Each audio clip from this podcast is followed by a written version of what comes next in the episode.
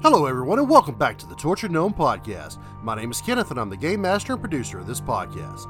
So, here is the big episode that I know you've all been waiting for as our intrepid band of adventurers meets up with the god Hupa. I'm going to go ahead and apologize for the audio issues on my end that you'll hear throughout this episode. I have no idea what was going on, but my track would just randomly split for about half a second and then garble about a second later. I did my best to clean it up, but unfortunately, I wasn't able to get rid of all of it. I tried to clip some of the pieces out that didn't have anything really to do with the story, and hopefully, it won't detract from what I feel has been our best episode yet. Again, I do apologize. But please, still, let any of your friends that you know who listen to D&D podcasts know about us. We are so happy to have any new listeners that we might find out there. The more listeners we have, the more that we can work to bring you great content. And even if your friends don't listen to those D&D podcasts, you can let them know we have a pretty good story about a ragtag group of dysfunctional adventurers with a little bit of math thrown in there occasionally. And please make sure that you subscribe to our feed using your favorite podcast app that we can be found on. If you have any questions or suggestions, please email me at torturedgnomepodcast at gmail.com. That's torturedgnomepodcast at gmail.com. Now, here's this week's episode. Hello, gnomes and gnomettes, and welcome back to the Torture Gnome Podcast. My name is Kenneth. I'm going to be your dungeon master for the evening. Going around the table, starting with JJ. Hey everybody, it's JJ, uh, newly mic'd up, hopefully ready to go. I'll be playing Samson Riggs, the Dwarven Cleric. And Summer. Hey guys, it's Summer. I'll be playing Tazra, your favorite mountain dwarf. Hopefully, she won't have to kick some Richard butt. Speaking of, Tom. Hey everybody, it's Tom. I'll be playing Richard Fitzgood as usual, your favorite rogue. And last and certainly not least, Emily. Hi everyone, I'm Emily, and I'll be playing Kai the Demon Bane, champion of the people. All right, so you guys, between the last session and this one, it's been a little over a month since we had one conflicts. So you guys leveled up. And last episode, you guys left the second outpost and they decided that it had gotten too dangerous to allow you to continue on the road. Kind of came out that they were using you as bait to get Victor's little force out in the open. They were going to try to destroy it, but you got to it. Well, they got to you first, and then you wrecked them. So they decided that go ahead and get you onto Iago. And what they did was they loaded up on what they call a bullet that was going to get you there very, very fast. They up with the cart, the horse, and all of you, and took off. Before that happened, I think it was that morning, Tazra walked in on Kai and learned Kai's secret. If you forgot what that secret was, go back and listen to this episode right now. So, you guys, and it was basically this gigantic rolling monstrosity that moved very, very, very fast. And the countryside moved by at a blazing fast speed, and then you guys slowed down and saw the city, and it was bigger than anything that you had ever seen before, and different than any other city. Uh, you'd seen taller buildings, three or four stories, but these were buildings that reached up into the sky. And you're kind of marveling at all the massive buildings, and they got you to the central temple.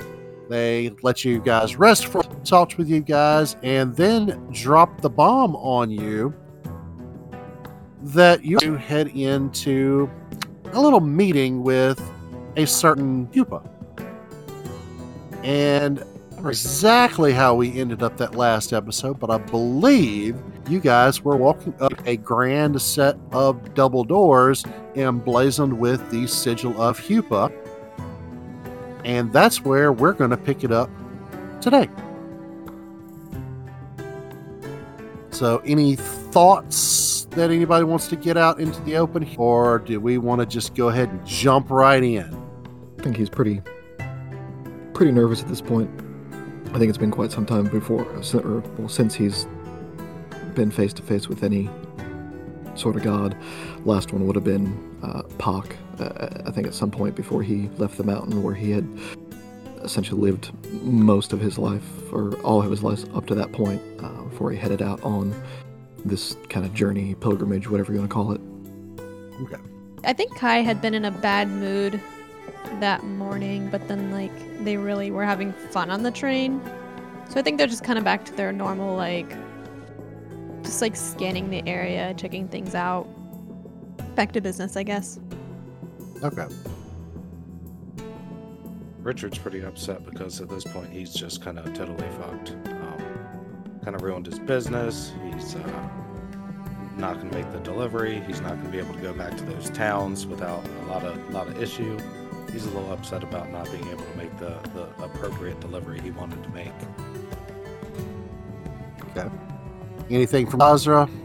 Um, Tazra's just kind of like, um, I think ready to be there and kind of know what what she's doing and what we're all supposed to be doing and um probably probably a little bit nervous about meeting this person and everything so Okay.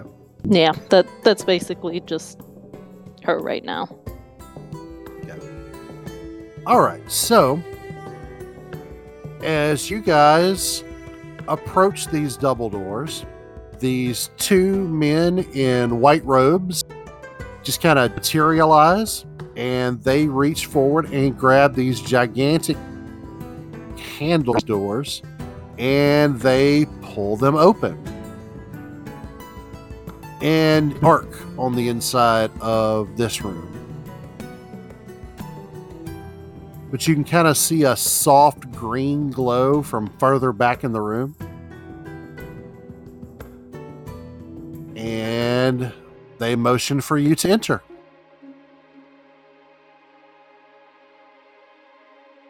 Richard's going to shove Sam, uh, Samuel forward. Or Samson. Samson. Sorry. He's going to shove him forward as in like go go first, just like a quick little shove, not like shoving him five feet forward, just like a quick like go on. Yeah, I think that'll catch him off guard just a little bit. He'll, he'll catch a step, stumble just just a hair. Um, eh, in normal circumstances, he probably would have turned around and uh, brought Richard to his knees, but he's far too uh, nervous, concentrating on uh, what is about to happen. Uh, I mean, uh, nothing bad, but just the, the walking into this level of uh, not really royalty, but deity is, is kind of can be intimidating. Uh, so he can only imagine what the other one others might be going through. I don't think Kai really cares about the gods. They know that this is a big deal, especially for um, Samson and probably Tazra. Does Tazra believe too? So Tazra is kind of like, kind of, um, kind of go with the flow, kind of thing. She's like a monk, but like, I don't think she's really thought too much about it. She Okay. just kind of knows the ways and, but yeah, basically, kind of just a little bit informed, but she didn't really care about that part. So more of a, a Yeah. Yeah, she can. Yeah. All right, so Samson kind of stumbles forward, like, of course, happened. Kind of a little shocked there, but Samson into the room, and the doors close behind you. And there's an audible thud. So, Richard, Yes, sir. you were kind of expecting maybe the lights to come on, but you're actually standing in a field. In a field? Italy, late afternoon. Uh, is is anyone else around me when I look when I look back or uh, around at all? Mm, Nope. Nobody's well- nobody's there. Uh, what kind of field is it? Is it just like grass, or is it like a, some sort of crop? Or is it... Now that you kind of look around at the countryside, you know where you are. You're home. Oh. like R- Richard's house? Yes. Like his house. I, I- I think he's gonna just you know think this this can't be real, but you know can't can't fight the urge to to go to his house. Yep, and it's I mean, you're standing on a little bit of a hill, so you kind of walk off in that direction. And there's your house. Quaint little nice house. And parked on the other side of the house is your cart. It doesn't look the same as it did though. He's gonna kind of kind of glare almost at at the cart in the house there. I think he's gonna try to approach the house and uh, like stealthily kind of look in. Okay, yeah, you can give me a give me a stealth check. Oh yeah. So you essentially just kind of blend into the little shadow there is, and you, you walk past the cart. And as you look at the cart, you recognize those marks. Those are the old markings Before, before you took the cart. Yep. And Herschel looked good. Does Richard see anything inside the house? Uh, as you look in, you see motion. You're kind of in towards the through the living room area, and in the kitchen, you see her. Richard's gonna kind of drop below the window and kind of take a real deep breath because he he knows what he saw.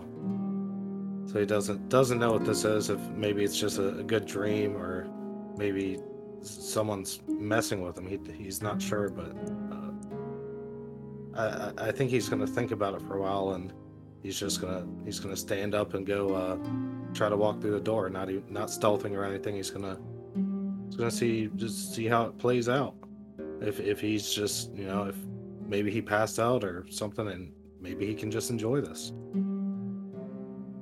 So he, he- he's gonna just uh, en- enter the house.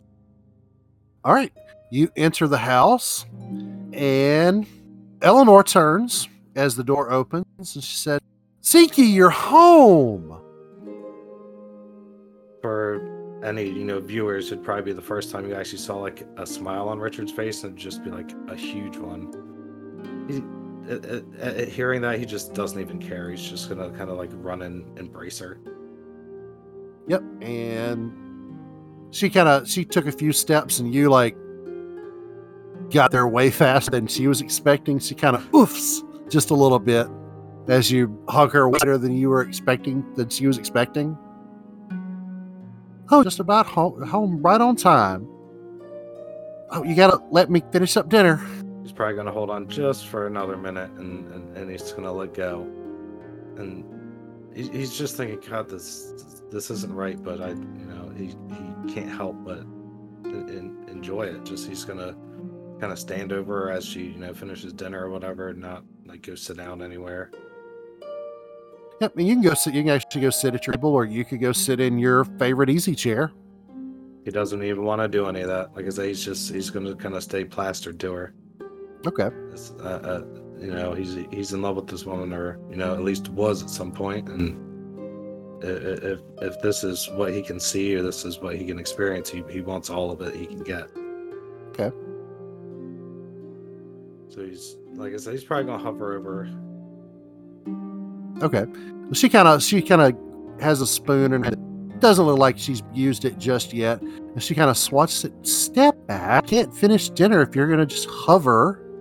And she kind of turns back to the stove and and and starts stirring a pot. I made your favorite stew.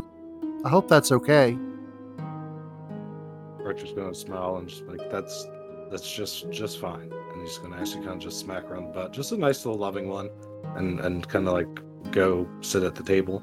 Like, Okay, she kind as of close as he can be without getting harassed for hovering. she kinda jumps and then kind of points the spoon uh, as in a kind of a you dirty dog you and she you know keeps she goes over and pours a pours two drinks out of a pitcher.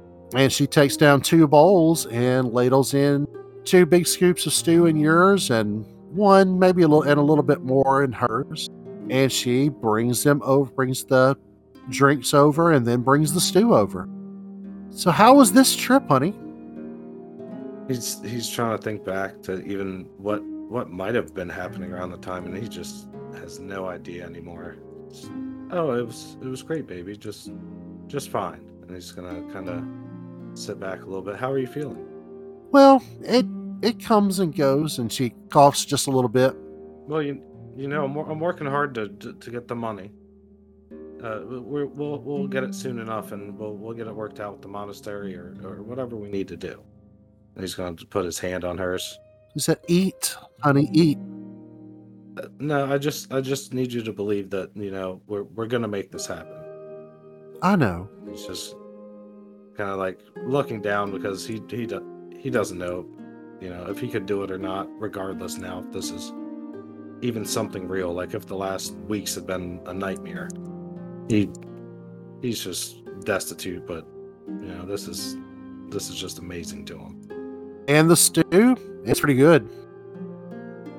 You'd forgotten why this was your favorite. There's just some extra spice that she puts into it that she's never told you. Said it was her secret that she passed down whenever the girls got married. He's just sitting there thinking to himself, "Damn." He's like, "She never did tell me what this was." And he's gonna think to himself, "She's probably not- not gonna ever tell me." But it's just what makes it more special to me. He's gonna, you know, eat a little bit more, but he's uh, you know, savoring it. He's not. He's not piling it in his mouth. He wants to, you know, be able to conversate with the woman of his, uh, woman of his heart. There, you know as he's eating, I think uh, she might notice Richard's eyes kind of perk up. And he's like, "Oh, I'll, I'll be back. Hold on." And he's gonna uh, actually kind of hurriedly walk out to the cart and look into the spot where he would have stashed the money the, the that he originally stole. Yeah, it's there. He's gonna like face palm, and he's gonna like run into the house as fast as he can. Okay. Is she still sitting at the table? No. Instead of uh, seeing uh, seeing Eleanor sitting at the table, uh, there is a gentleman, probably mid fifties, older but not super old, wearing kind of a black dress suit with a bright green tie. And he looks at Richard and says, If you could take it back, would you? Not steal the money? Obviously it was it, it was it was to save her like would, I, I don't need the money if it's not gonna take care of the issue. It, it was i was gonna pay it back and it's just he, he doesn't know what to say because he knows he caused it. But you knew who you were stealing from. we we were just gonna leave. I was i was just gonna get here first. We were just gonna leave gonna get her taken care of We're just just gonna disappear and i, I know it's not right but I, I didn't have any options But you understand now that what you did caused her death. he's gonna stare at the floor. I've, I've I've known that for a long time, you piece of shit. What what the fuck is going on here? Do you think revenge will make you feel better? It can't hurt. I'm just gonna kind of look down, ashamed. You aren't always like this. You're gonna hear like an exasperated sigh, and just kind of like a, a a long breath out. He's like, "So can't I? I can't be the same person anymore. I'm I'm just not the same person. I can't I can't go home. I I'm lying I'm lying about my name to some strangers, trying to get something somewhere, and I can't even get it there anymore. I, I I've lost my touch. I don't I don't know what the fuck's mm-hmm. going on. And you know, tear like a couple tears are probably rolling down Richard's face, just like kind of you know having experienced seeing her you know again and and now just having it taken away. He's probably getting a little emotional. The loss of a loved one affects people in days. You became angry and bitter and created this persona to protect yourself from harm. But has it protected you from harm? Truly? What do you, what do you want me to say? What uh, I I I messed up. I, I I know, but you know, you, you you say trauma changes people in one way or another. Well, they're they're just gonna have to make a change, and he's just gonna kind of stand up a little straighter. Do you understand I'm trying to help you? I was talking me out of just removing dirt bags from this earth, helping. This this is just ridiculous. Does it matter that you see it happen?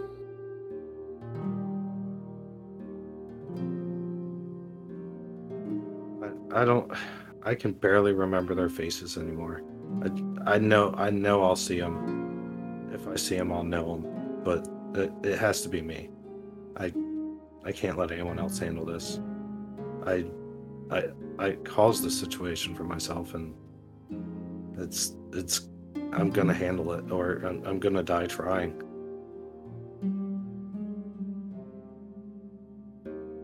So, Ezekiel, He's gonna kind of cut his eyes at him. you can't continue to hide this Richard persona has gotten you in trouble since you've come into my lands. It's put you at odds with your group, and it's put you at odds and in danger constantly since you adopted it. I, well, perhaps some of my brethren, can help you and employ you. You have skills. You're an excellent merchant. And whether you're dealing in the goods of the outside world, as you've been doing, or whether you start dealing in goods that we produce and trade in, it's just a simply a matter of you learning what is that is valuable, how valuable it is. But if I can provide you proof that your retribution has place, would that allow you comfort? He's gonna think about it for a while. No, I, I, I it won't. It's gonna look him in the face. It's, it's, it's not gonna do it. It, it has to be me. There's, there's no turning back. They, they, they took her from me, and now, now their family's gonna have to feel what I've felt. months now, every night. You don't even know when it's been.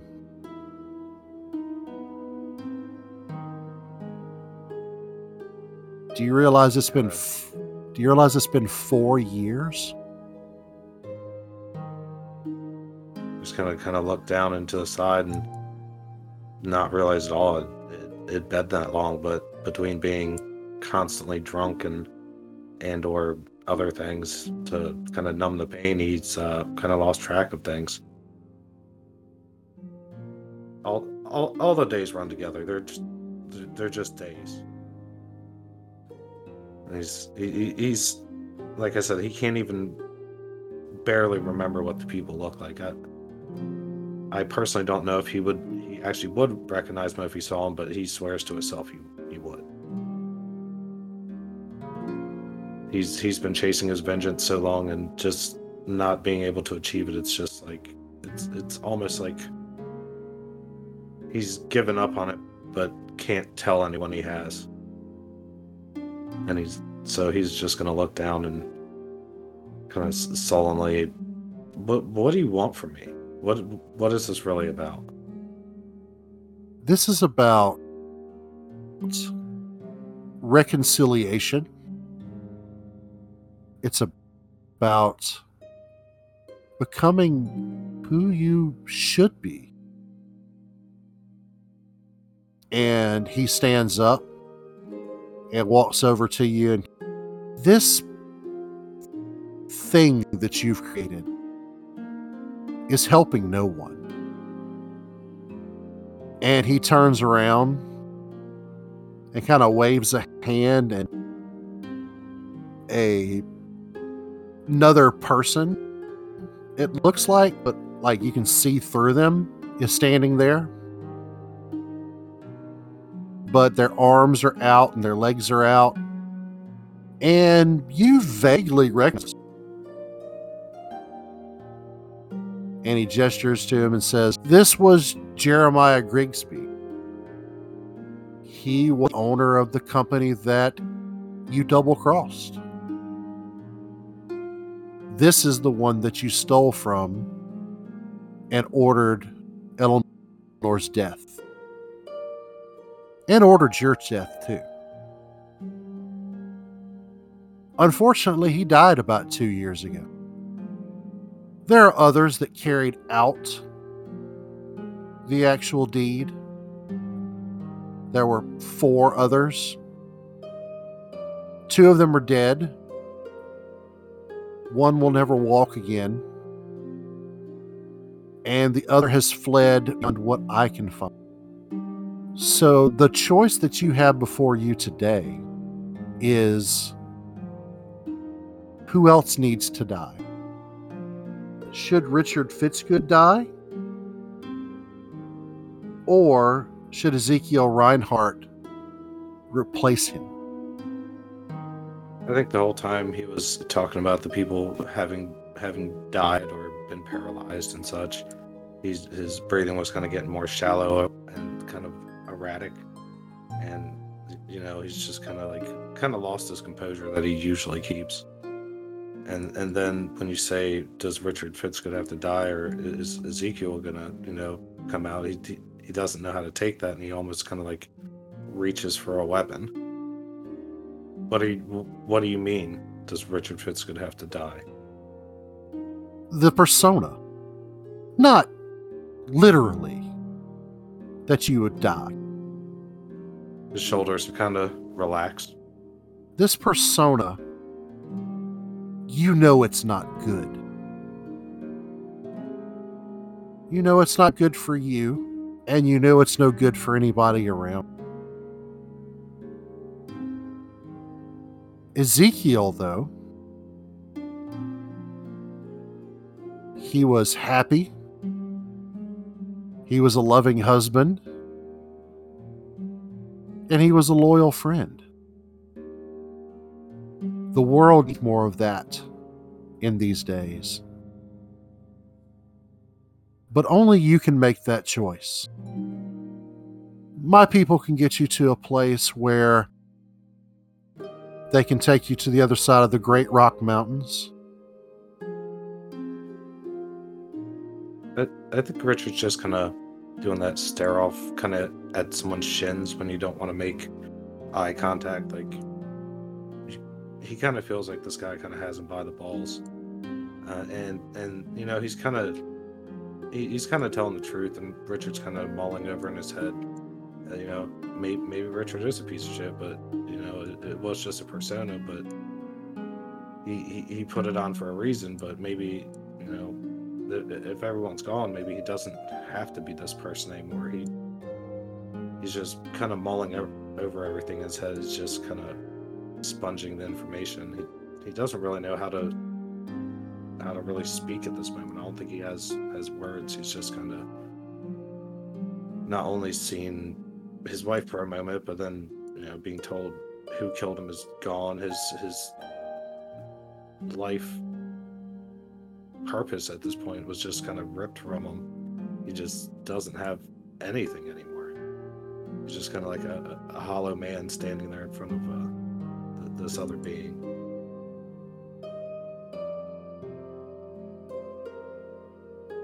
I think he would he would almost just gonna try to brace himself up against kind of a wall and just kind of slide down it, kind of knees to, to forehead, and just kind of kind of just cry into itself. And you feel a you know, warm arms kind of wrapping you. And the old man is, is kind of, you know, knelt down there with you. I think you've made your choice.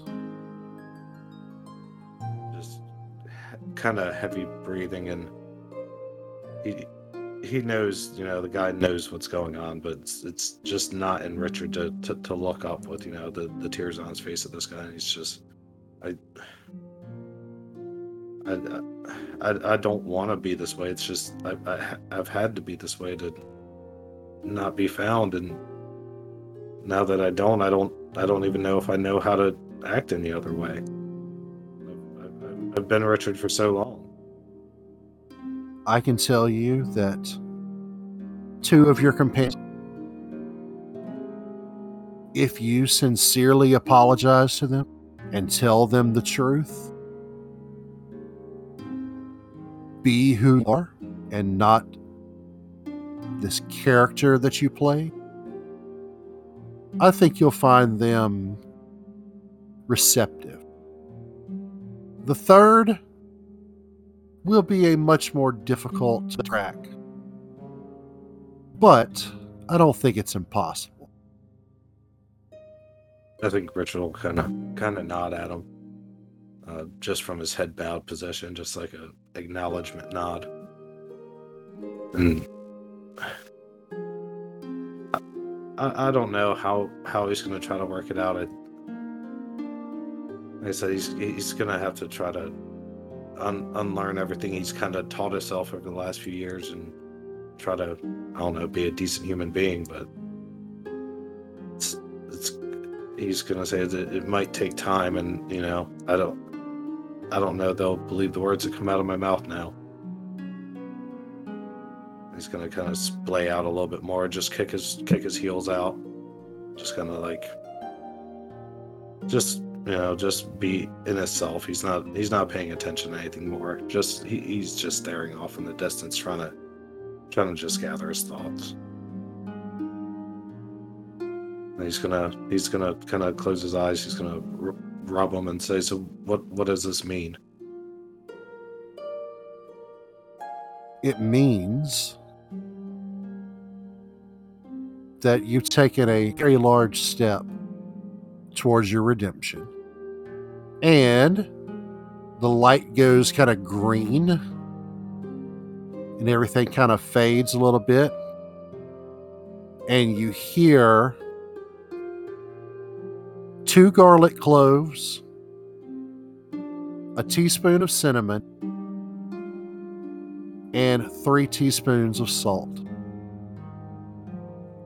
Richard's gonna think about it like is that what I think it is, and like he's gonna kind of just he's gonna hold on to that.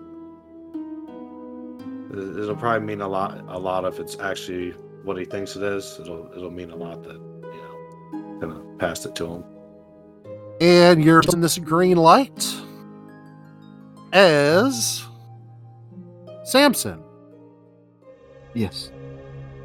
So you remember kind of there. And you weren't really expecting, but you're standing probably your minds. Yeah, I think kind of almost take a step back as soon as he took a step forward. And as a familiar, but still almost unfamiliar surroundings, he, he left those what feels like ages ago. Um, I think he kind of stepped forward and uh, touched the, the rock wall he he knows this can't be real because that's not where he just was, but yet it feels real. Yeah, I mean, you recognize this area. If you go, if you take a left, because you're kind of back against a wall. If you take a left, that's going to take you back to the Undercity. And if you take, probably going to take you down to mining outpost number two. And that's the one you spend most of your time. I think he would look towards uh, both of those, and I think he would head towards uh, mining outpost number two. Uh, he had spent several decades uh, there, essentially mining for the the red gems that they had come across in this chest that they were transporting, but um, it- it'd take a few cautious steps towards that corridor, but then at the same time almost stop because last he remembered there had been several cave-ins, uh, several outposts had been abandoned, and everybody had retreated back to the Undercity. So he kind of stands in that in that corridor, looking down, just kind of wondering where, when is is this? I mean, he knows it's not real, but it feels very real at the same time. Okay. So you're heading towards outpost number two. Yeah, yeah, he's gonna Okay. kind of steal himself for a few seconds, and he's gonna head that way, and figures if this is some sort of very realistic vision of the past, he's gonna go as far as it'll it'll let him and head towards uh, outpost number two. Yeah. So you're heading down the way, and it's probably to take you about an hour or so. Normally, you wouldn't travel like this. Your latest invention really needs to get put into use down here. So, you know, you know that eh, mining's been a little weak down here, but you think that this new invention will probably be the thing that it takes to get a pretty productive outpost again. As he's walking, those thoughts are gonna flow into his head, and he's gonna realize that yeah, just a few more, few more touches, and this is gonna this is gonna change things around. This is gonna really get things to where they need to be. If he can just if he can just reach it, if he can just finish it, it's gonna it's gonna fix a lot of things. Yep, Yep. so you kind of keep on heading out, and you get to a cross corridor, and you hear something. Why don't you give me a perception check? With advantage, since you're very familiar with these. Oh, yeah back down this right hand corridor, you're pretty sure that's going to be some goblins. And at this juncture, they might be able to get to the Undercity really kind of noticed. From that, Yeah, these tunnels are not supposed. These tunnels are supposed to be secured elsewhere. from that perception, would he be able to tell? Not specific, but maybe a rough size of the number of goblins. Probably f- somewhere between four and six. Gonna stop, kind of hug the wall uh, once he hears the cackling, screeching, and draw his uh, hand crossbow. Uh, he's got his mace, but he's figuring if he gets off a, a shot, if he needs to, he can kind of surprise him and maybe buy himself a few seconds. Uh, he knows that he, he might be able to by himself handle a couple, but uh, once you get in greater numbers, even though not as powerful as, as other bigger beings that can definitely uh, take you by surprise and, and just sheer numbers will, will overwhelm smaller parties. He's gonna uh, cautiously kind of peek down that corridor, see if he can see how far down they are. At, at the same time, running through his head, like how they got here, how they got to this part. Did were other security outposts overrun? Uh, was it something else that was able to get them deeper into this cave without being noticed? You've probably got about a minute to make a decision. And as you're about it, you probably have something that you could set up real quick and ambush the goblins, but it's going to be dangerous for you. But it would keep this little goblin band, however many, you're probably going to cause a cave in on that particular branch, but the post is closed anyway. The only thing that's there is actually a sh- small garrison, 20 or 25. And they can get back some way. Yeah, he's he's gonna run through a couple of scenarios in his head real quick, and yeah, realizing there's a danger of a cave in, but uh, the the havoc that a handful of you know, these creatures could cause if they get further or are able to get to other passages uh, and let in even more or even bigger creatures is, is too great a risk.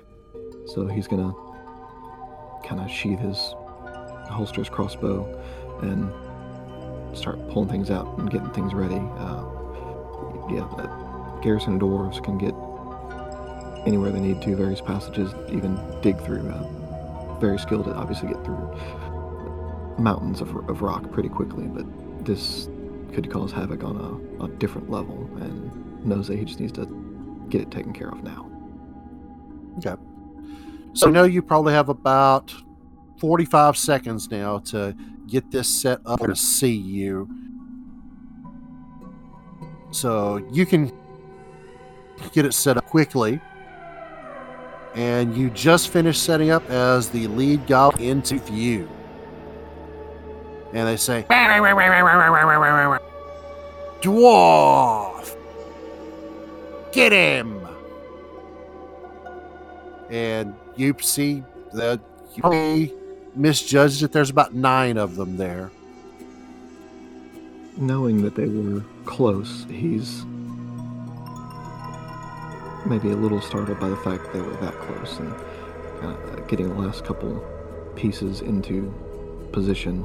Uh, as soon as it's ready, he's gonna activate this device. Okay, so it kind of goes, and then boom, boom, boom, and the ground just kind of shakes in like a controlled earthquake, and then like a sonic wave hits the sea, bounces to the ground, and that knocks the goblins down. and then you hear the telltale signs of a cave in coming.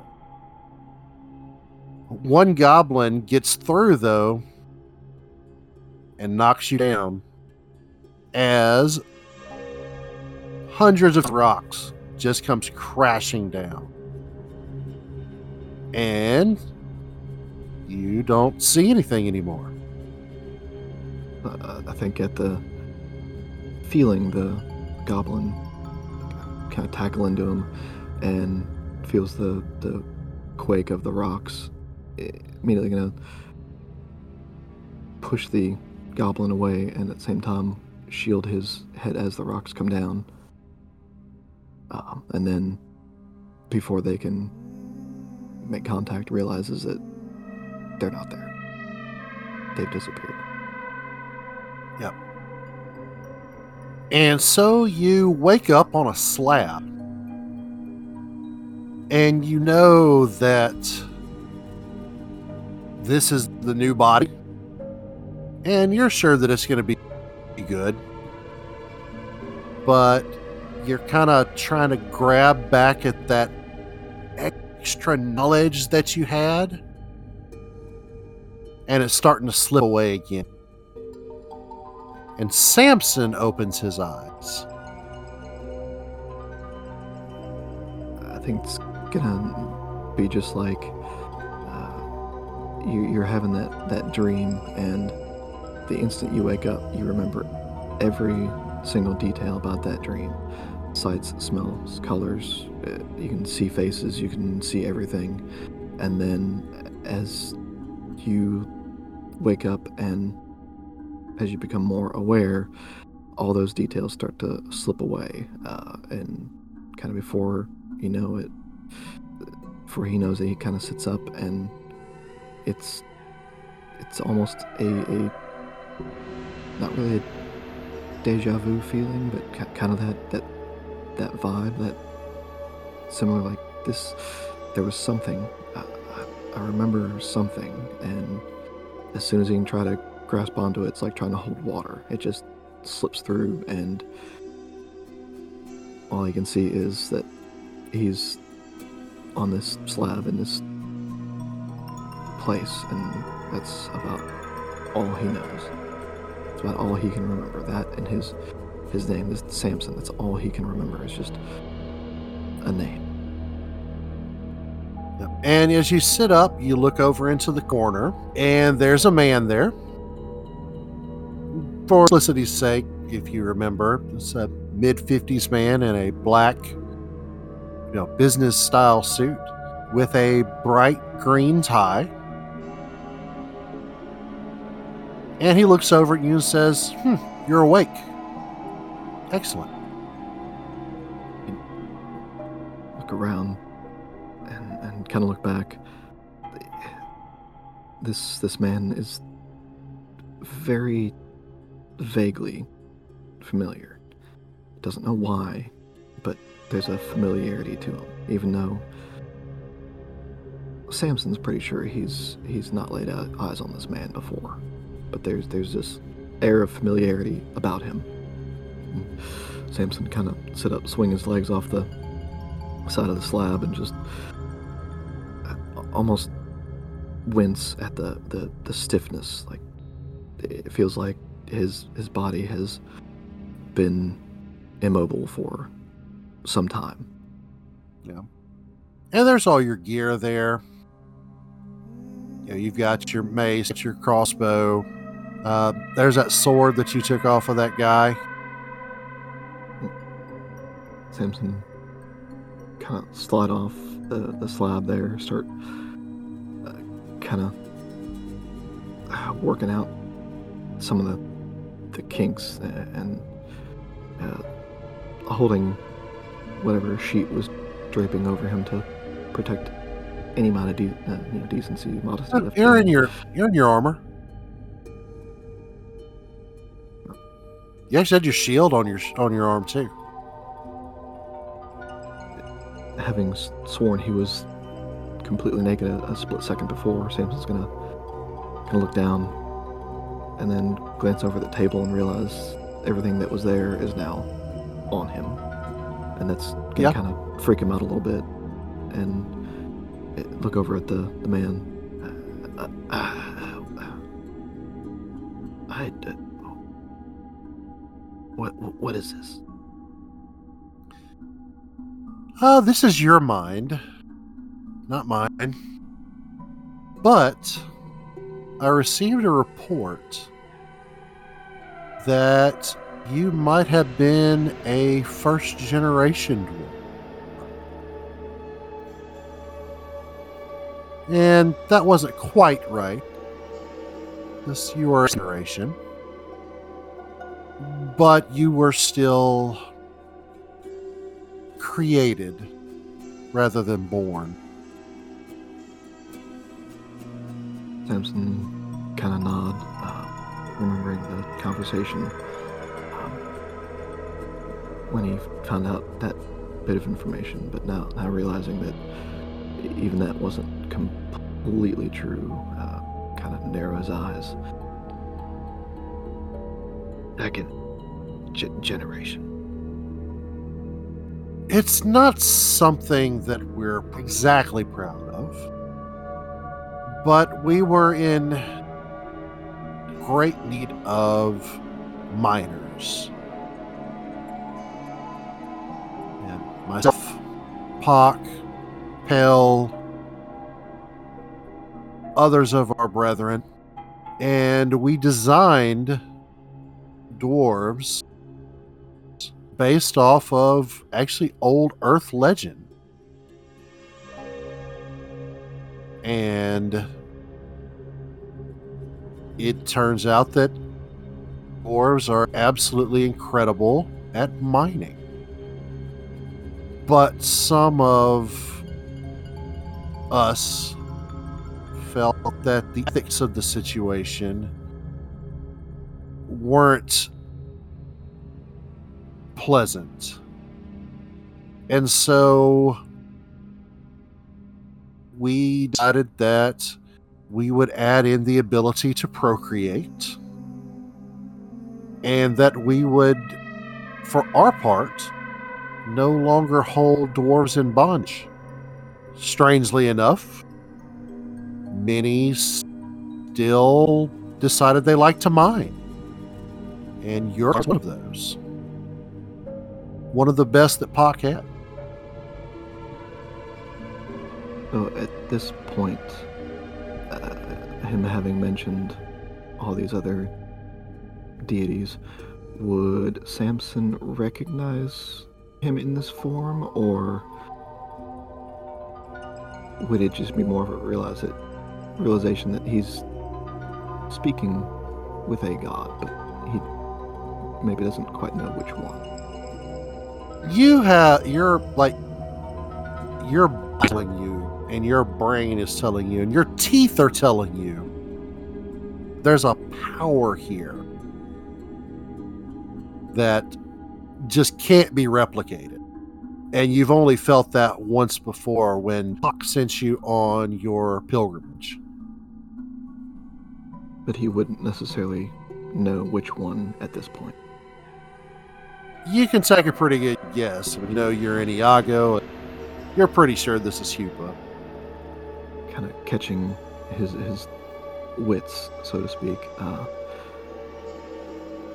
staring in kind of a stunned silence as this guy is speaking to him, and when he kind of puts everything together, he kind of uh, cocks his head, squints his eyes uh, a little bit, and, and then kind of clicks in his brain and immediately he will kind of drop to a knee and uh, oh uh, lord Hebron, uh, f- for- forgive me uh, Now, uh, that- get up. it- it- I, I don't. I don't. I don't. I don't like garbage. Don't. Don't. he'll tentatively kind of look up, raise an eyebrow, and slowly get back up. Uh, uh, uh, all right. kind of swing his arms by his side, like, uh, I don't know what to do now. Um, uh, uh, what? I, I apologize. I'm still. What? What is happening? So, you are a second generation dwarf. The your first generation, who also went by the name of Samson, held the life essence of a pretty brilliant scientist. And when that scientist died, which you experienced, it didn't transfer to the new life like it should. Part of that was because it was a considerable distance, relatively speaking, and the manner of the just the sheer viciousness of the death. So you received bits and pieces of it, and eventually most of it, but it didn't all translate completely. But the, I can fix that. I can give you access to all of those memories as it should have, at least the ones that still remain. There are some that will not be there. But it does require a sacrifice. I would need to give you a focus. Samson uh, kind of glance up and down at him at himself. Uh, ooh, sacrifice. Uh, he'll kind of hold up an arm, questioningly. Yes. like the manner in which the sacrifice uh are, are we speaking limb soul souls No, I'm not gonna make you sacrifice Richard. I was gonna say Samson have almost a, a, a split second twinge of disappointment and then catch himself and shake his head. Uh, uh, uh, uh, forgive me. Uh, Yeah, I heard that. a little smirk kind of plays at the corner of his, his mouth. See beard kind of tug upward, um, and he'll glance over at the sword that is still laying on the table um, that he took off of the agent of Pell that they knocked unconscious and then uh, were able to give up to cap- captivity. Um, and he'll pick that up off the table and uh, present it to Hupa uh, hilt first. Uh, if it will suffice, uh, off of a uh, fallen uh, agent of Pell. Swords really aren't my style. Yeah, he takes it and yes, this should do nicely. And he kind of walks back over to a table and kind of like, hmm, what's a good focus for this? Uh, let's see, maybe that right there. Well, Samson has seen like lines in things before, but like he can see like the lines, sword kind of glowing in it. Because if you remember, it's kind of like a black sword, and like those lines of energy start to move as kind of Hupa is moving things around, the energies around, and he kind of gathers them and then you know has has his hand brings his hands together and then just kind of whoosh, like swings his hands open and there is a box. It's probably about a foot by two foot and probably about six inches. And then he snaps his fingers and it's to about a six by six box and about two inches thick and he walks back over to samson and says if you truly want to join these memories this is a very special set of tools. It's bigger on the inside, I will tell you that. When you open it, it will also make sure you have enough room. And then when you get ready to be done with it, you can close it and it will shrink back down to this size. But only if you want those memories, if you want those skills, if you're happy as Samson, there's nothing wrong with this. But I wanted to give you the option. Samson's gonna immediately reach for the box, but then just short of, of actually making contact with it. And kind of close his fist just for a second and and look up from the box to Hupa and I know that this this could hurt. This could open up a lot of doors. But there's always been a, a part of me that was empty. That didn't feel complete. And this and, and uh, kind of inch closer, just a, a, a literal hair away from the box. This could be it. This could be one of those pieces that I've been missing. And then make contact and actually grab the box from Hupa. Okay. So, as you take the box, your brain about 50 million miles an hour as this host of information and memories and visions and thoughts and things kind of in. And it threatens to overwhelm you like you drop to a knee. You're still holding the box like you can't let go of the box and then Hupa kind of reaches and puts up her head. And things start to slow down and things kind of start clicking into place where they're supposed to go. And the personality of the previous Sam is there. But our Samson is the one that is in control so it's kind of like there's a second voice in your head, not like multiple personalities. You can kind of ask it for advice if you wanted to. And you know that there are skills and things that you're going to be at. As you gather your wits about you again and you get back to both feet, and he looks at you and smiles and says, I think that was a good choice.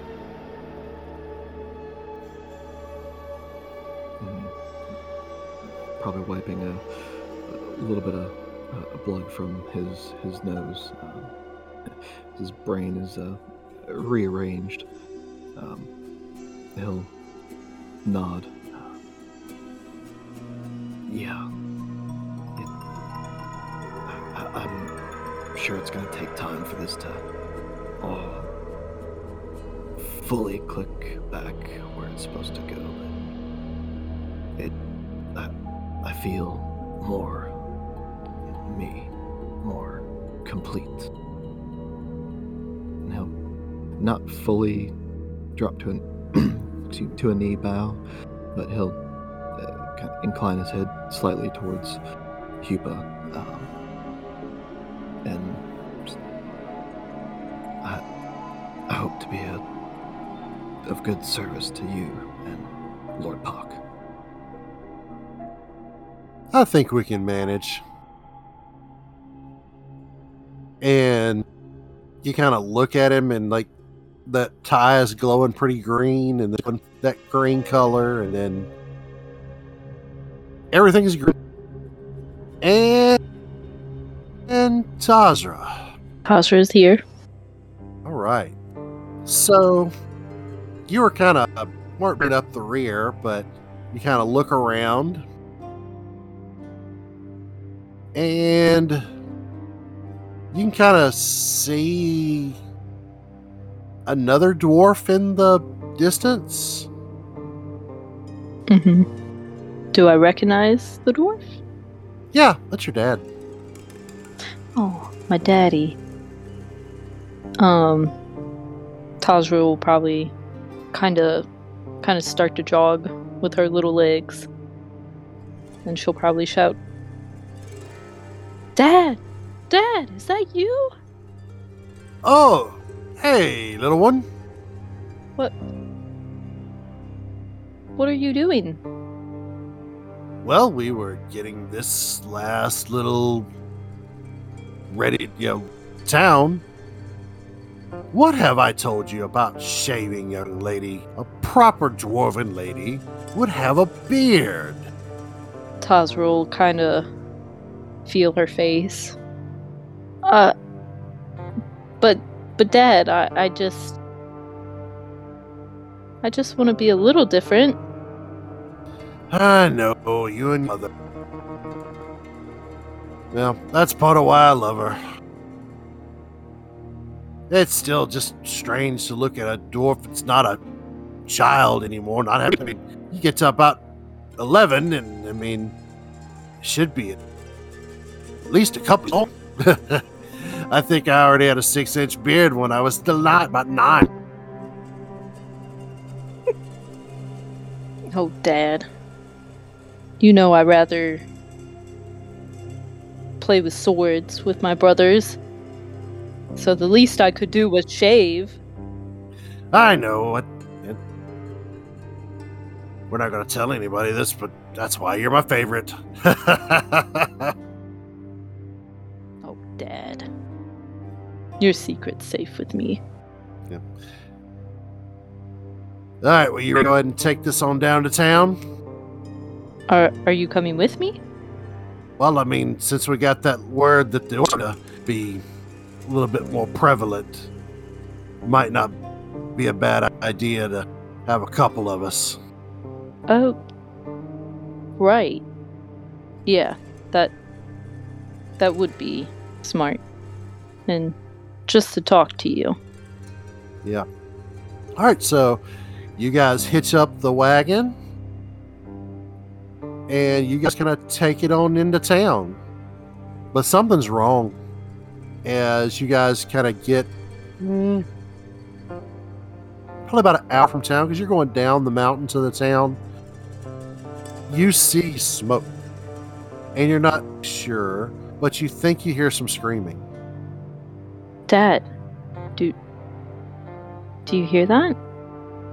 Yep, and he kind of he stops the wagon and say, "Grab your sword." She'll she'll go ahead and reach for her sword.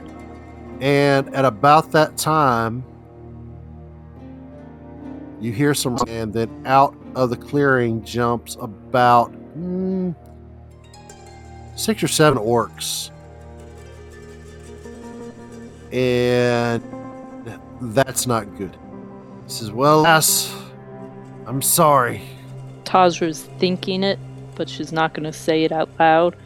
But she's kinda terrified. But she just looks at him and says, Ah, we're stronger than them. We can take them. Back to back, stay on the cart. Okay. and you battle for a little while, and then you get hit in the back of the head and knocked out. And you come to, and you recognize this is your cell in the monastery. What, what am I doing back here? Uh, Father? Father? Yep. And you hear it. She'll she'll kind of back away a little bit and say, "Hel- "Hello." yes, you you called Tazra, and it's your the head of your order. What? What? What am I doing back here? What hap- what happened? What do you mean? Today is initiation day. You gain your full status as a you know a monk today with us at the monastery.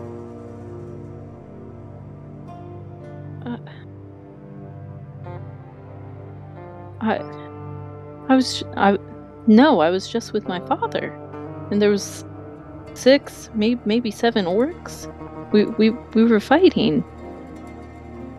What why am I back here? I I was just with him. I can't explain that one, child, but we do have business today. Come, come. Tazra will follow, even though she's like super kind of out of it and confused. And you go to the ceremony hall and there's nobody else here but at the end of the ceremony hall is a man black suits bright almost glowing green and, and you turn to look over at the head of your order and he's not there? What?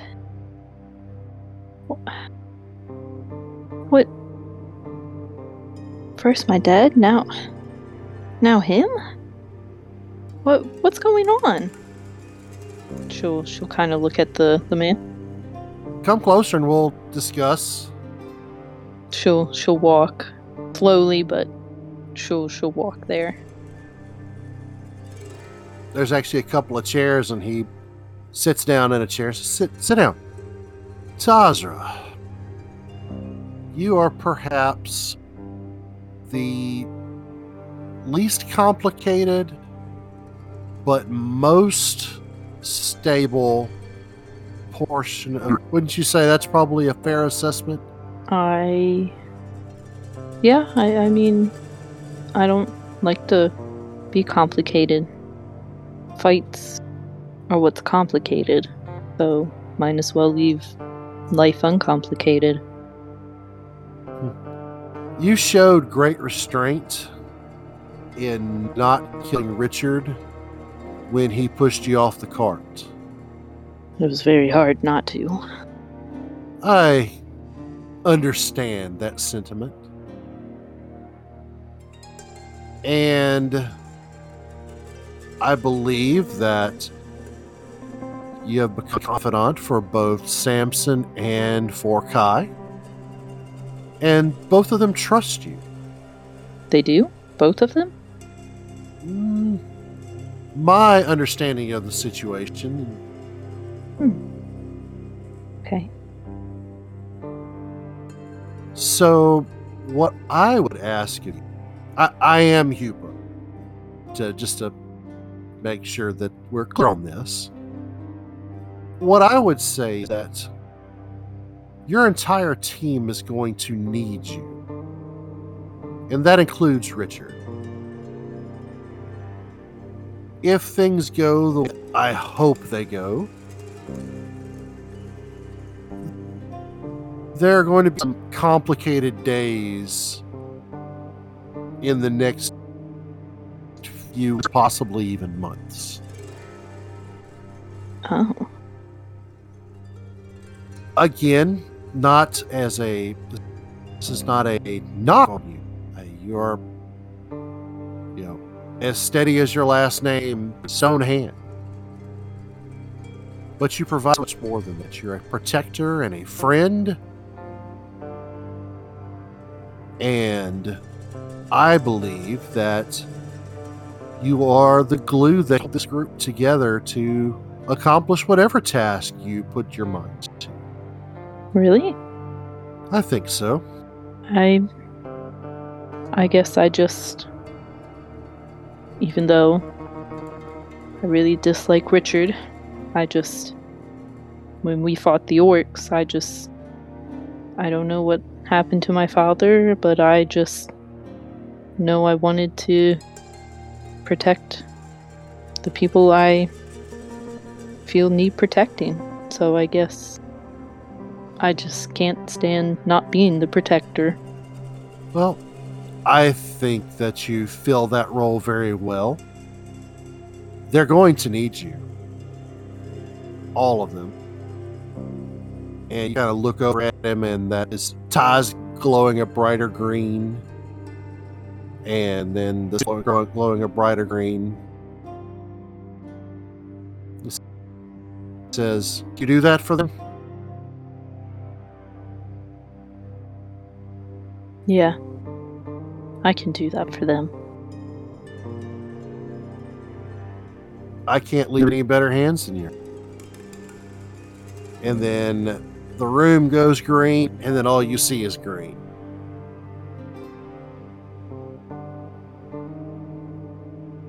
So, Kai,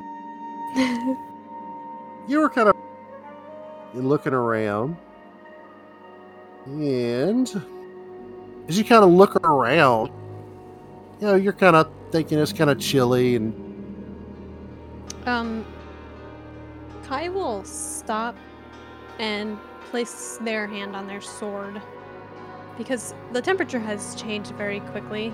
Do they see snow? yeah, there's snow on the ground. No sword though. Okay, so Kai will go to grab their sword and close their hand around empty air, and then see snow and look around really confused. Say hello? And as you wait, kind of get a little echo. And then there's a little boy that jumps on your back from the rock that was right behind you. He says, I got you, Marina. So, Kai, Marina, they're going to. Hmm. You recognize that voice. Marina's going to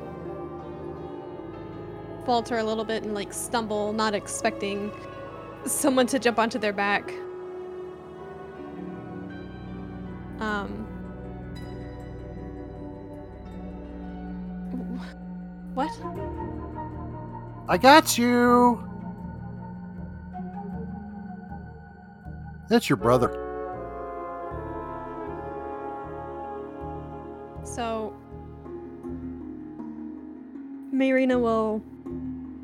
Reach around and grab the boy and kind of like hold him out in front of her just for a second.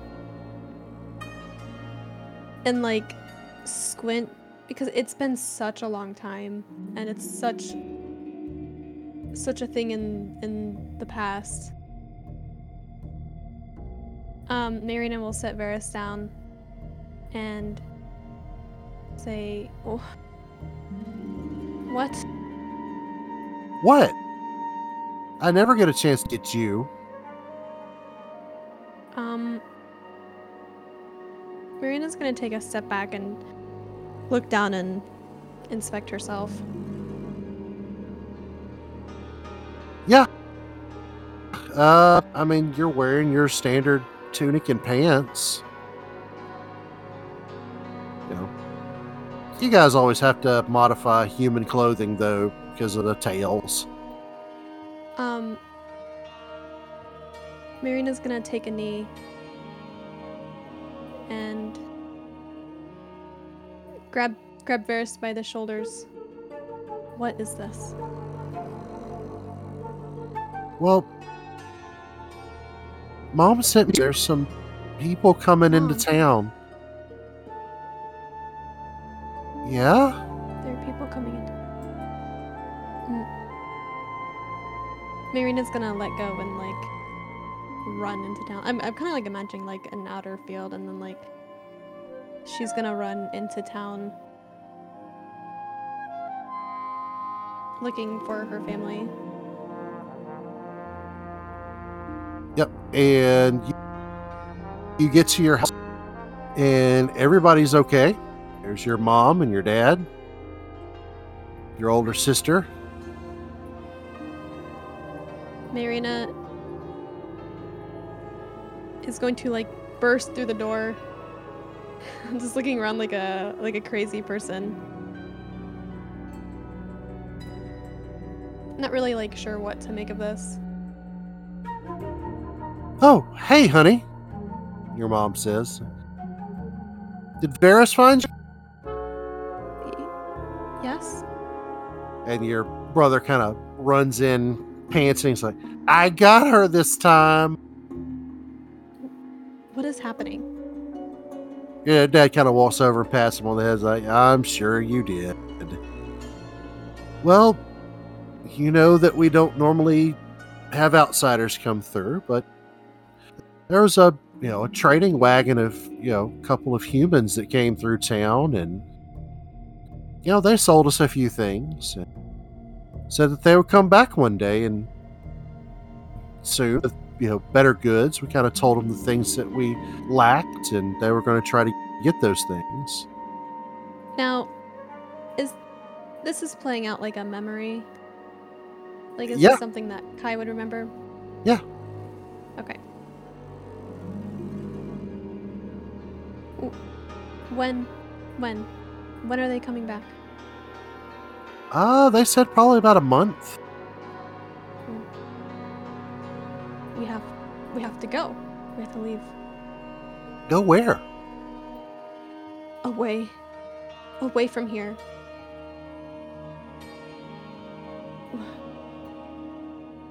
You need to pack your things, and then Marina's gonna like run into her her room and like start just shoving things in bags. Well, you go through the door, and you run straight into Alexander. Um, Marina is going to look up, and on there already pale face. If it could go whiter, she's a ghost. And she'll look up and meet the eyes of Alexander and say, "No, no," and start backing up. Yep. And he reaches out you by the arm and throws you onto the ground. Watch where you're going. Uh, Marina's gonna take in a second to like take in their surroundings to like confirm where they're at. This is probably the first camp. Um. Mm, Marina's gonna stand up and uh, shake, shake their head and say no, and start running in the opposite direction. Yeah, you tried to get up, and he's like, You know what? It's time for you to really earn your keep. I'm about tired of no, let go of me. you."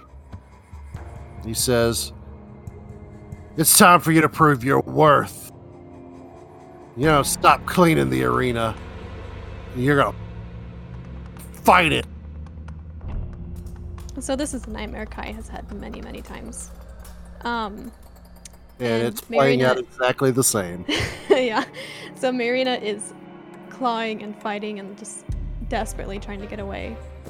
Yep. And you have a dagger that Alex shoved into your hands as he tossed you into the arena. And there are two wolves across from you. And these wolves are very lean and look very mean. And they look very hungry. Marina holds the dagger with both hands. Um, like trembling. Um, knowing those wolves are going to attack. And you even realize it. You've got a couple of scratches on you. But one wolf is dead over there. And then you've actually got the other one, you know, the dagger that he is, you know, jabbed all the way up through its throat and then into its brain. Um, And the few people in the audience were actually pretty impressed by this, as was Alexander. She's just gonna let go of the dagger and like drop to her knees and just start sobbing. And as you get back up, and because you hear the chants, So you get that that good Marina, Marina, and you have these this pair of scimitars that you're wielding, and when you look across, there are three tiefling. Well, you can't really call them children; they're probably teenagers like you, and you recognize all of them and these were your friends. So Marina was brandishing her swords and taking in the cheers. Um, but when her gaze falls on her friends, the swords just kind of drop. And she searches for Alexander in the stands to give him a disgusted look in defiance. Yep. And this is the first time that you just you don't satisfy the crowd because you try every trick that you know to escape and you know that it actually would be pretty easy with all the training that you received and the you know beautiful scimitars that you're working with right here to solve these three. But you really just you run out of room. And it's your Um, after the last one is slain, Marina throws the the scimitars down and I'm sorry. you okay em Yeah, I'm good.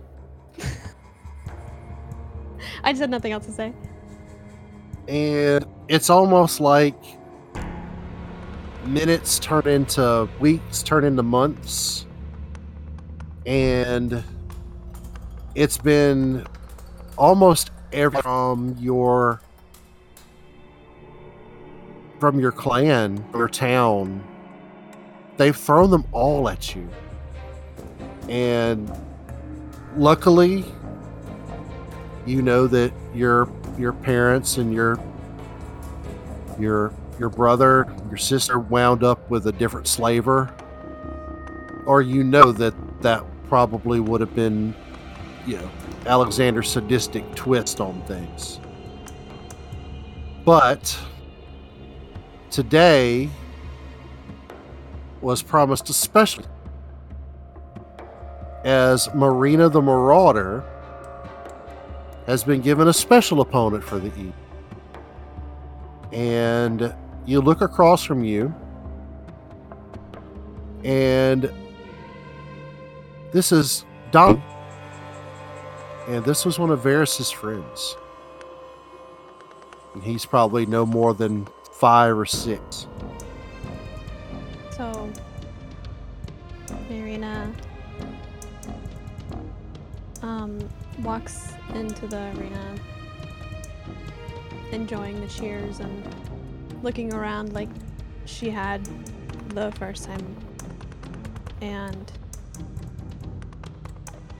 over the months she had begun to enjoy all of it. But seeing seeing Donnie who she if he if he's been in the same camp as her, I'm sure she's like seen him going around and doing things. Um, and takes a look at him and looks back to Alexander, who watches her from the same spot every time, and she glares at him and says, "Is this some sort of sick joke?" you know what you have to do No.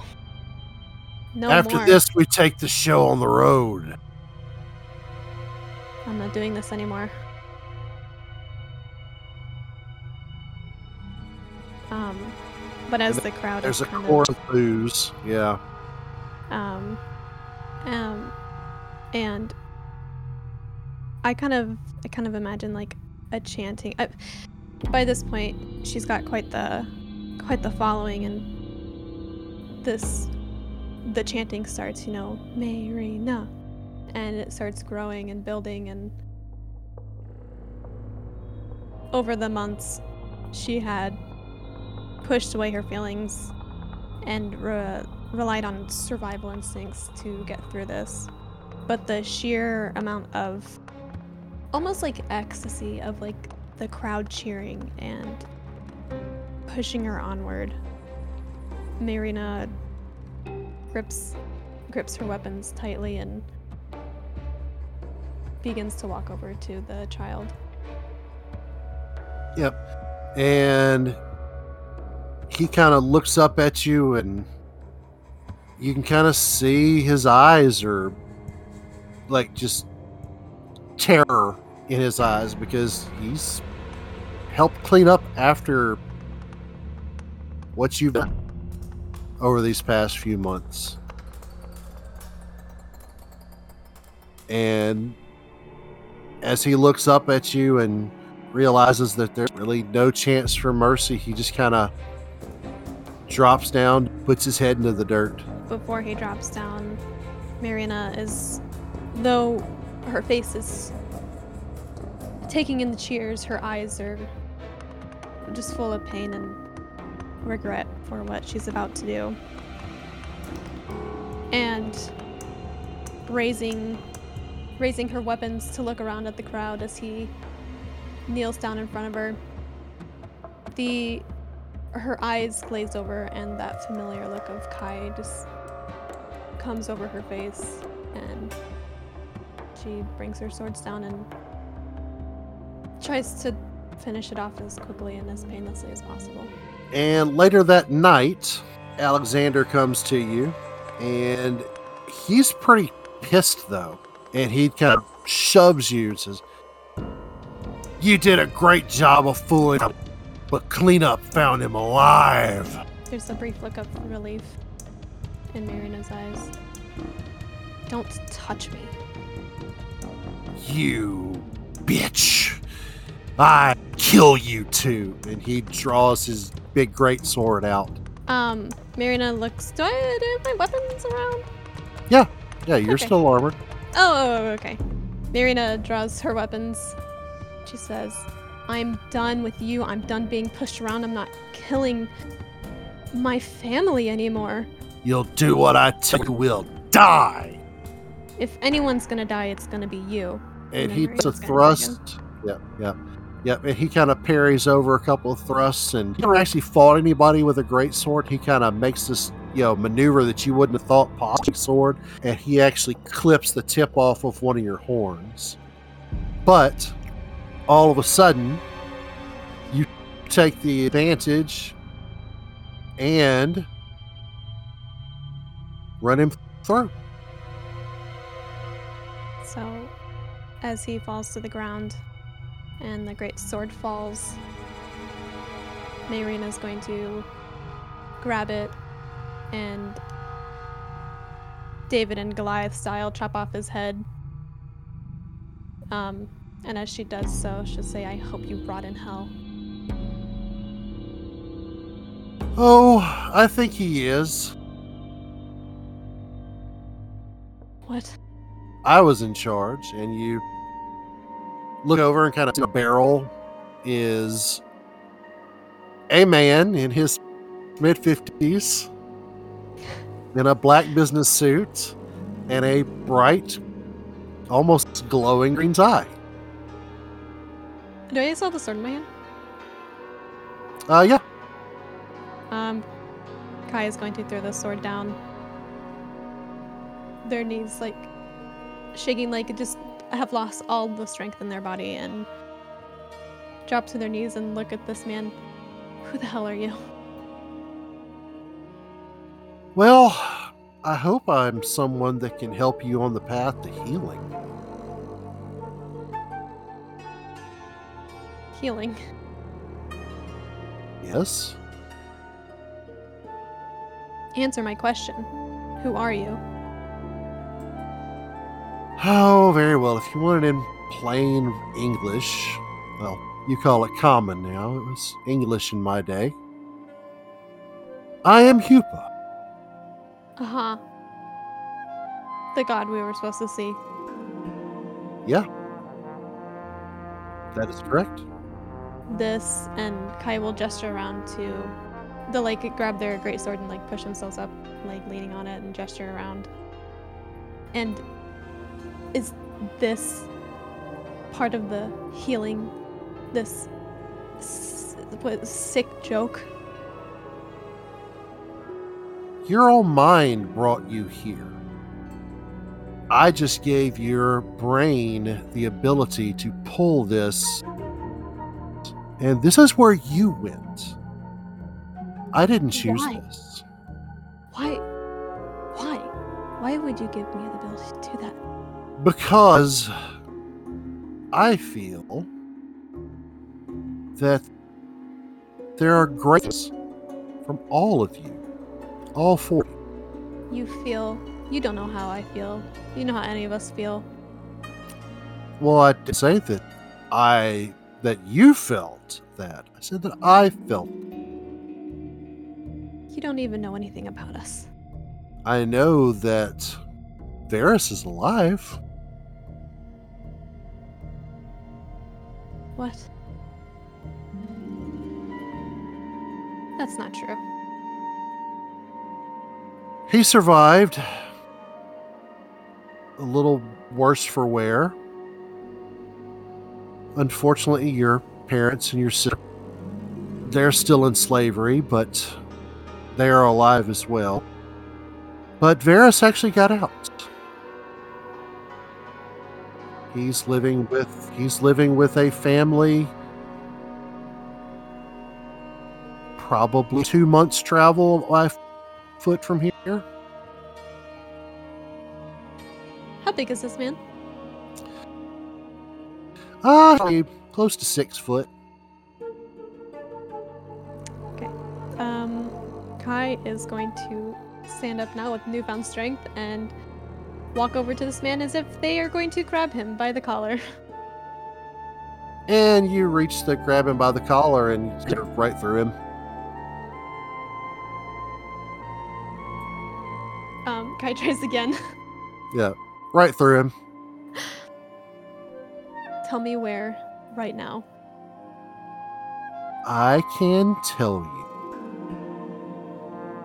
And I will tell you. I will give you a map. And I will help give you supplies for this, for your trip. But you need to hear me.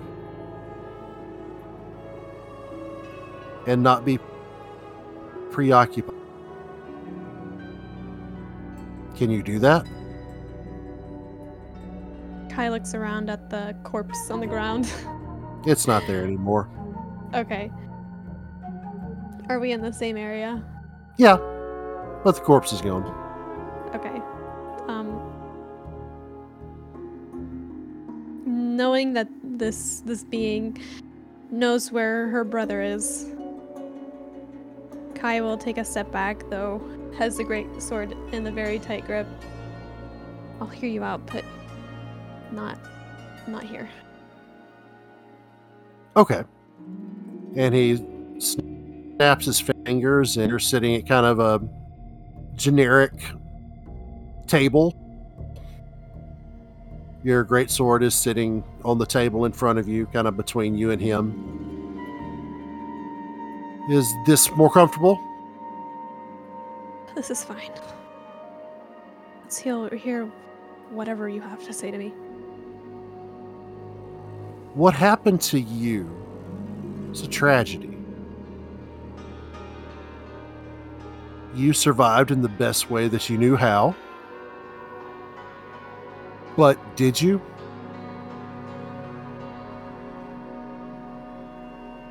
Did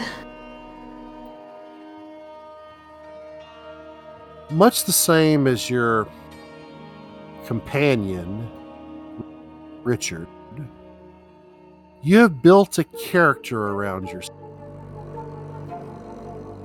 And not, not even really in your particular case a character, but more of a caricature. And the only way that you're ever going to be truly satisfied in life is to be honest, at least with those closest to you.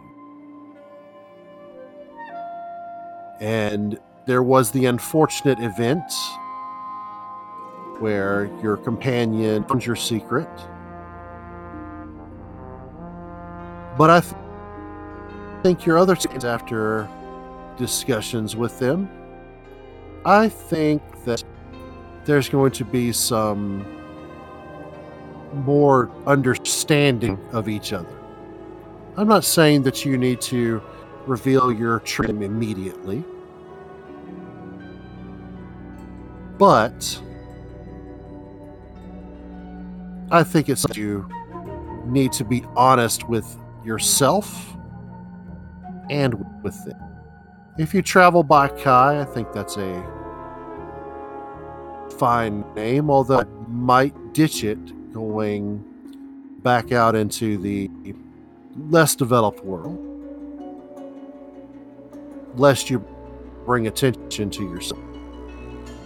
We took care of the Brandon situation, but you are known to Pell. But I think a little bit of honesty and openness with your group mates might go a long way.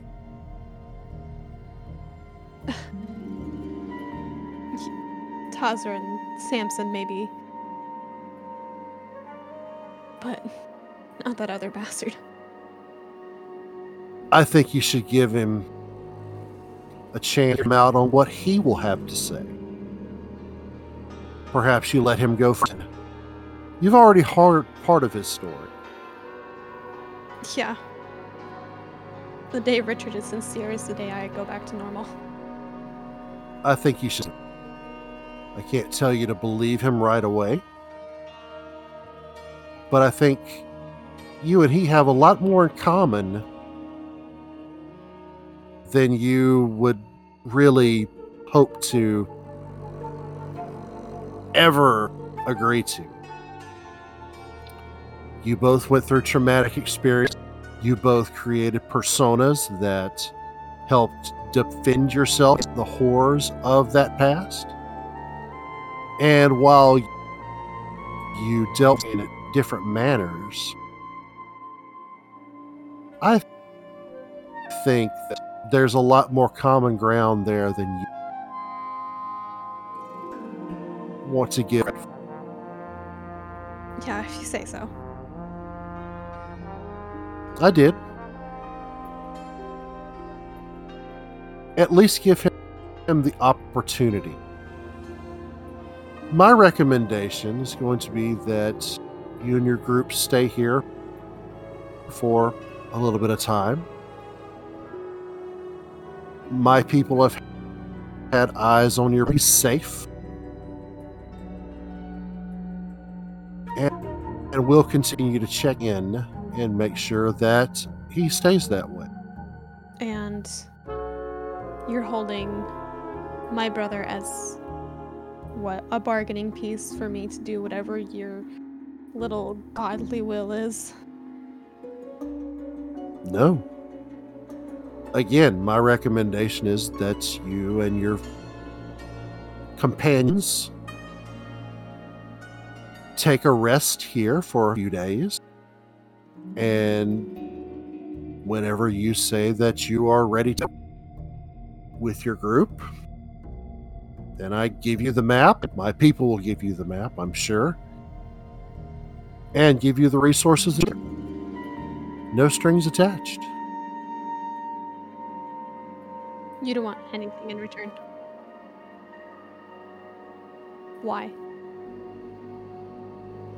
because there should be good in the world. And the four of you, despite your misgivings about one of them,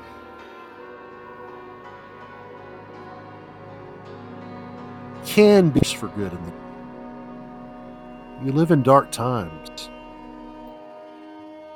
And beacons of light are the only thing that keep good people going. If you're looking for a beacon of light, it's not me. As currently constituted, no.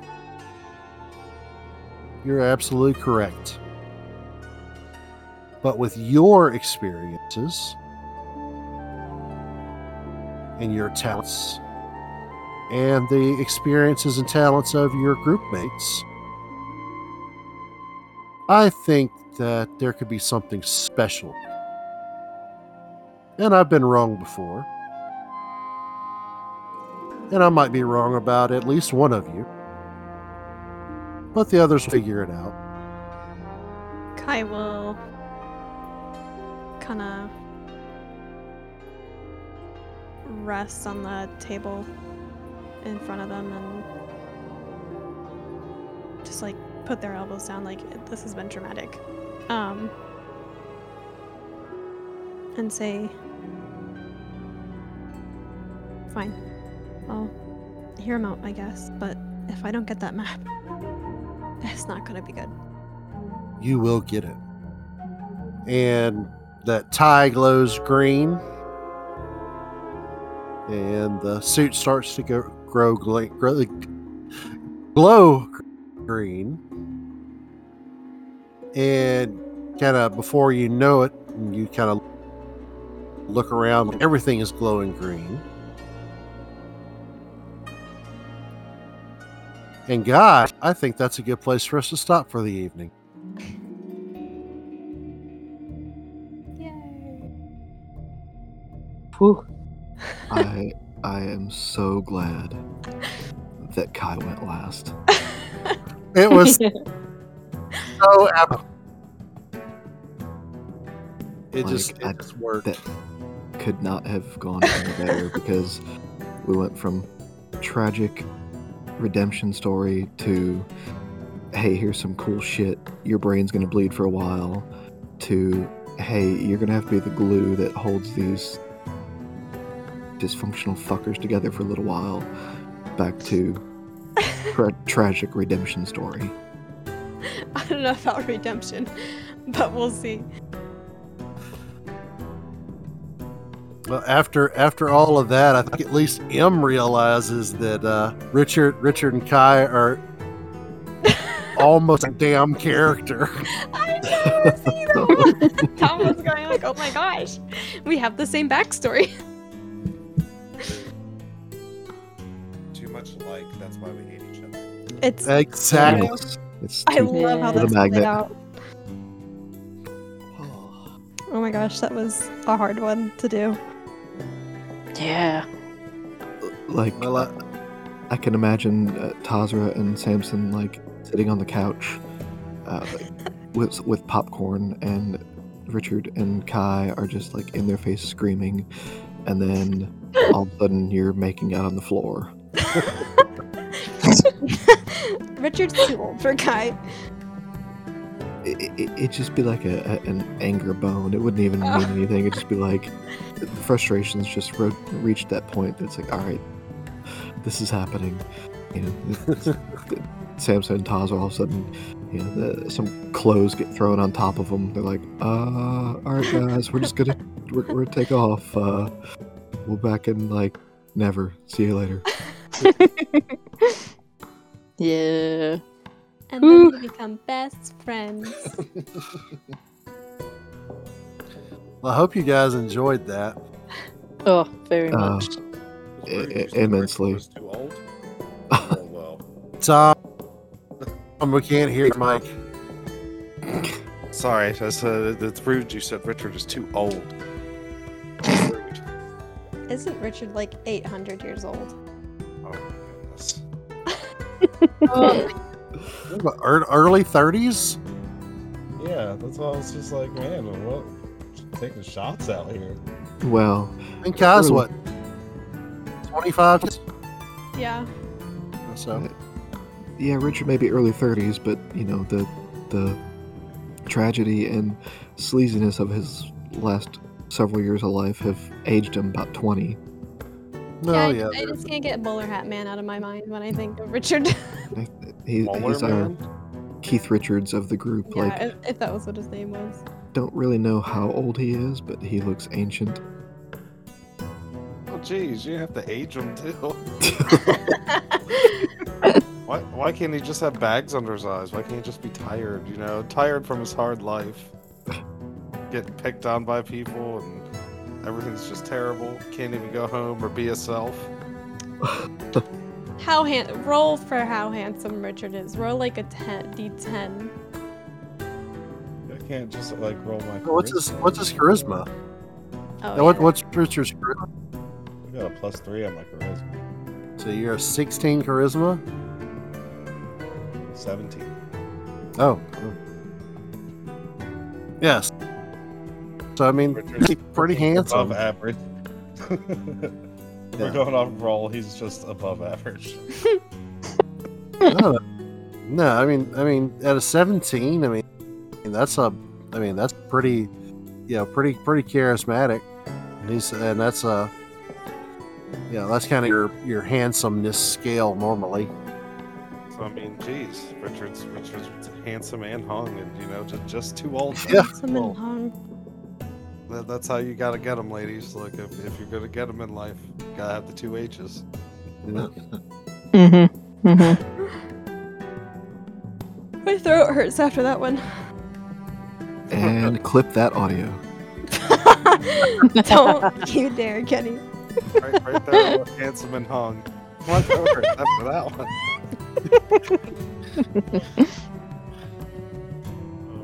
Wow. Well, I hope that was worth the wait. Uh, I, I, I Oh. put Yes. I put in a lot of. I, I didn't put in like like I didn't have any of that wrote down. Like I had outlines of what all I was going to do there, but I kind of let it free flow. I guess I- had a probably lot for- that- Yeah, I done a lot of work for uh, Kai's and Rich Sampsons and uh, Mhm. and Todd worked on today. Sorry. better that Richard didn't try stabbing that guy, huh? Uh, it was through him like like Kai's hands did. Kai almost tried to kill him. I, I, I thought about stabbing him when he like tr- when he hugged Richard. Like just I was like, ah, that might not be the right thing to do though. Let me let me not just throw a wrench in everything like I always do. I'll let I'll let Kenny have this one. Wow. His first good decision. Uh, it, it's it's it's the first of many. Richard? Richard. Yeah.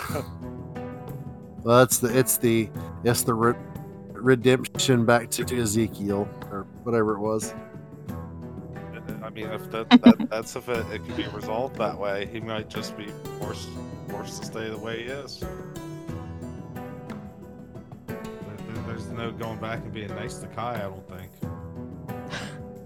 I don't think Taz, Tazra wouldn't even take him back. Samson, maybe. Mm, The, the two ladies, I think he's already too too gone in their head. Well, I mean, you got to think that uh that there were conversations with you know all four of you. Yeah. I mean, Rich would have You to know. play like that uh, damaged good guy card. Like, I'm really a good guy. I'm just, you know, I have these issues that make me do these things I do. I have problems. who's, See. who's, who's buying Maybe- that one? yeah, maybe you just tell her name to start with and then go from there. Yeah. What Kenny's gonna do is uh, next session we're all gonna wake up like characters naked in a big pile, so we have no choice but to just talk about everything. that tattoo you Gotta better than that. y'all, y'all had, had no idea this was gonna go down today. No, Nope. I, definitely not. I tried. to make Richard relive the murder. I thought Oh, I wasn't- again. n- no, I wasn't doing that. I was like, God damn, he's gonna make Richard Watcher get stabbed up again. I all I almost made Varys guys uh you know la, the the, the, the Hmm. child. I almost did it and I was like no, I can't do that. I, can't, I can't. I can't have another another uh, uh, uh, you know issue like that. Another JJ moment. Yeah, I can't have. I can't. Ella. I, I, w- M- M would have quit the podcast. no, then I would there. have killed him. I would. I, I didn't say that Kai would quit. I said M would quit. no, I live for that kind of thing. Well, plus, uh, you know, M learned from my mistake and, and did not put anybody's real name or, Yes. you know, personalities or anything behind any of those background characters. We have no connection. True. Game M. Can we Yeah. have a of your family and friends' names? Heck, Just look at this book. I was gonna say, uh, Kenny just goes to her Facebook. All right, so this is what happens. M logs off. You you think I would hesitate to stab my family? Kenny's sitting there. He's like, "There's a horrible fire," and then just starts reading off your friends list. And this person, died, and this person. died." just like first and last name of 300 plus people or something. Like I haven't talked to those people since high school. well, don't don't worry. You're not talking to them anymore.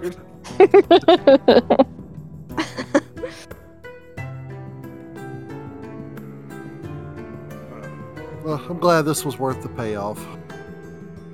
totally. So this is Now, either going to episode, bring, Fallout. yeah, it's either going to bring the the group together or just inclusion. Uh, see, I don't know if it's going to bring people together because, for the most part, no one knows what the other person saw or heard or anything like that. It's like, hey, did you did you talk to the ghost guy last night? I talked to the ghost guy. you know. All right, so Cypress. It's it's just gonna have to uh, kind of you know come out like maybe try to be less shitty, but then everyone's gonna be suspicious. Like, what's this asshole doing now? Why is he being nice? Like the last time Richard was nice, he tried to throw Tazra out the cart. Yeah. Thanks. You fart. Well, I did throw you out the cart to be fair. You did get thrown out.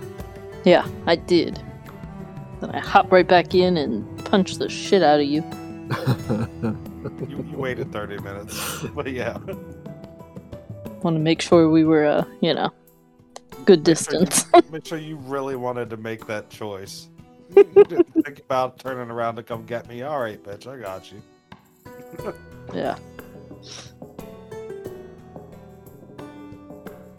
Oh goodness. Well, That's good stuff. all right, well, guys, I'm gonna go ahead and get off here. Well, I think we need this one before the next game so we can we can all re-listen to it. Even- Yeah, I was actually thinking. even about a that. dirty version. Even a dirty version, if you just give it to us whole. Yeah, and I, yeah. clip that audio. Uh, Stop. Make get my ringtone. Right? Oh my god! Imagine like having as your text tone and like you're sitting there like talking to your mom all of a sudden. Oh, my throat hurts after that one. Familiar as shit. Like, wait, what? like, what? Or, or, What'd you say? or the pathetic one. Yes. That, that one could work. I love laying Richard. I should send, just send that Oh, one that to is my my- boyfriend. I'm gonna send it to my boyfriend with no context. oh my god.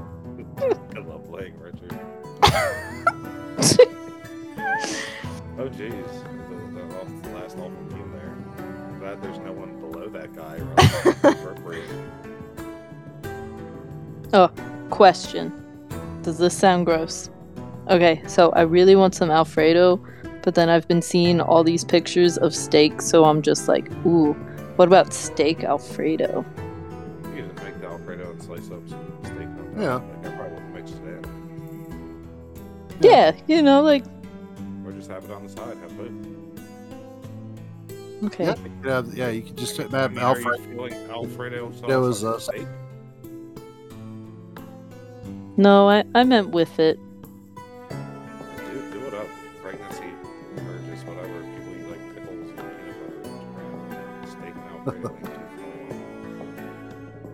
Yeah. Justin was like, I- "Oh my god, that sounds disgusting." And I was like, "What? No, it doesn't." Just garlicky steak.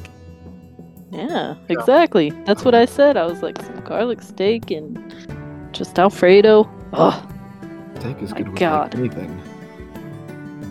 right. That's what I'm saying. I mean, It wouldn't have been a D&D session yeah. without a food talk. Yeah. I mean, Longhorn Steakhouse, Parmesan crusted, uh, you know, steak, steak and chicken. That, and that part of that's got like garlic and butter on it. So I mean, that's essentially a deacon Alfredo. Just missing the heavy cream. See, I, I, I knew I wasn't that far off of crazy. So I, I finish my steaks with, you know, garlic cloves, big pat of butter, and some rosemary, and spoon that hot butter all over the top of them. Get a nice crust going on there. Mm. Yeah. Well, good. I'm glad somebody thinks it would probably be good because I think it would be amazing. Yeah. Uh, I- like, I- I'm pretty sure actually. Trying to think. I think my wife went out with some friends the other night, and she had leftovers of steak and Alfredo. So yeah, you're, you're not alone. Ooh, I'm jealous. It's weird that uh, last link you sent, like, it opens funny in my phone. It doesn't open the file like all the rest have. It actually opens the, the game Plagues Inc. Plague Inc. Huh. The, the Justin Oh. hidden file. Well, that's an AUP file, so you'd have to open that, that in Audacity. You gotta, you gotta, um, Oh. yeah, I- I JJ, you gotta, one. yeah, you gotta, yeah, you gotta uh, export as an MP3. All right, guys. Well, I gotta get off of here. Me too. My my schedule's already screwed up enough as it is, and I'm already sleeping all the time. I I don't, I don't need to be sleeping even longer. Yeah. All Uh, right, Slept till 12. gentlemen, you all have a Sounds good, good. All right. All right. Good night. J- JJ, I'll Good drop the, uh, I'll drop the link for the uh, thing in the uh, for the recording in here too, so you'll have it. awesome. That sounds good. All right. All right. Good night, guys. Bye, guys. Bye bye. Good night. Bye, Craig. Bye, Gary.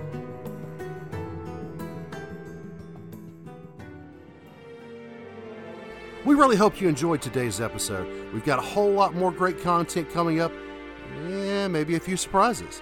We'll see you next time. This podcast is a production of the Torture Known Podcast Network. Copyright 2022.